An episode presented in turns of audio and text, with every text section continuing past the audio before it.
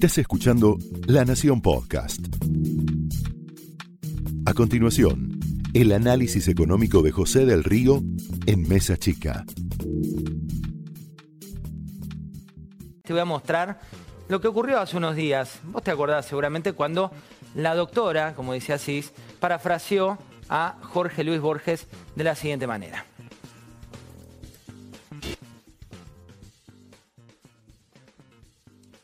Mirá, lo que dice...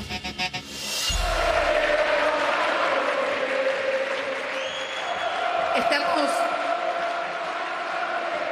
estamos en el Salón Borges, ¿no? Son incorregibles. Ya lo dijo Borges, son incorregibles. Son incorregibles, decía Cristina Fernández de Kirchner, que hoy protagonizó una foto. Una foto que se dio en el búnker, en el búnker del justicialismo, un lugar al que ella no visitaba, al menos en términos formales, desde 2003. Acá tenés una foto con él, quién es quién, quién es quién de los que estaban hoy con esta imagen. Una imagen que tiene también mute.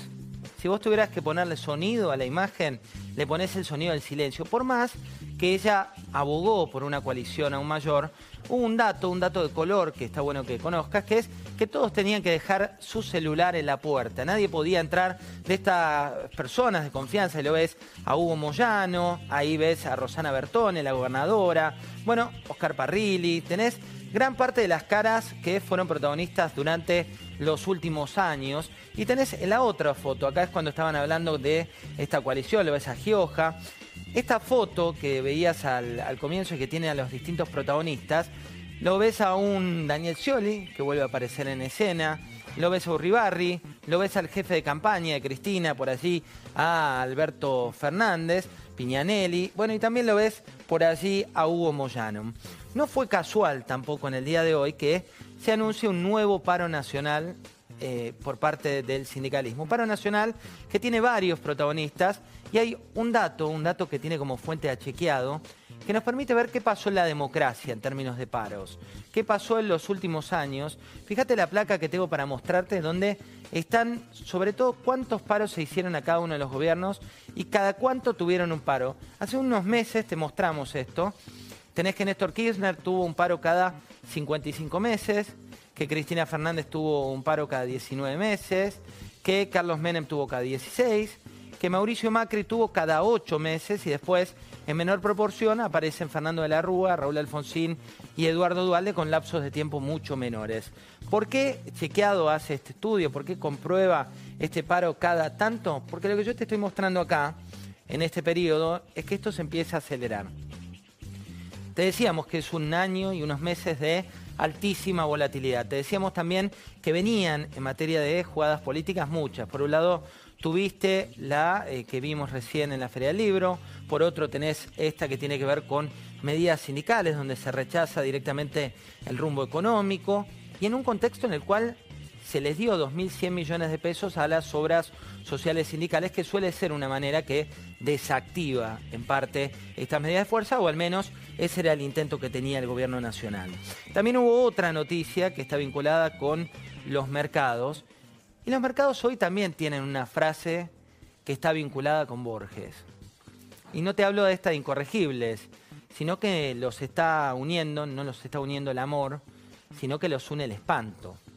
Y los une el espanto por varias cuestiones. Por un lado, una buena noticia que es con delay, porque siempre ocurre en este caso, que la economía argentina volvió a ser una economía emergente. Esto que implica que el costo del dinero para gran parte de las empresas va a ser menor y que el mercado global empieza a creer un poco más en nuestro país. Está ahora con otras 25 naciones y otras 5 de Latinoamérica. También está el tema del dólar. ¿Qué pasó con el dólar hoy? El dólar, a partir del efecto emergente, bajó una parte de lo que venía bajando, solamente 18 centavos. ¿Qué te dicen en el Banco Central? Que vamos a tener temporada de volatilidad de subas y de bajas. ¿Y qué te dicen en el Banco Central? Que siguen de cerca la cuenta de Twitter de quién? ¿De Cristina? No. ¿De Lilita? No. De Donald Trump.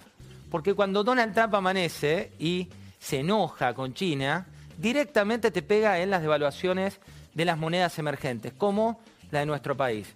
Cuando eso ocurre con un país con una inflación superior al 47% anual, tu moneda no puede perder o no puede descalzarse de lo que ocurre en otros países de la región. Pero ¿qué pasa? Si no se descalza, políticamente es un suicidio. ¿Por qué? Porque la medida que se descalza y el dólar empieza a ganar terreno frente al peso, tu sueldo baja, los precios suben y las urnas, en términos electorales, se alejan para el presidente de la nación que busca ser reelecto. Y en la medida que eso pase, ¿qué ocurre con el gobierno nacional? El espanto los vuelve a unir. No solo a los que están hoy cerca de Cristina, sino a los que están cerca del gobierno nacional. Por eso esta grieta a la que te hacía referencia Lilita Carrió y también que te hacía referencia con una de las frases, el ganador de la elección de, de Córdoba, te hablo de Schiaretti, fíjate lo que decía.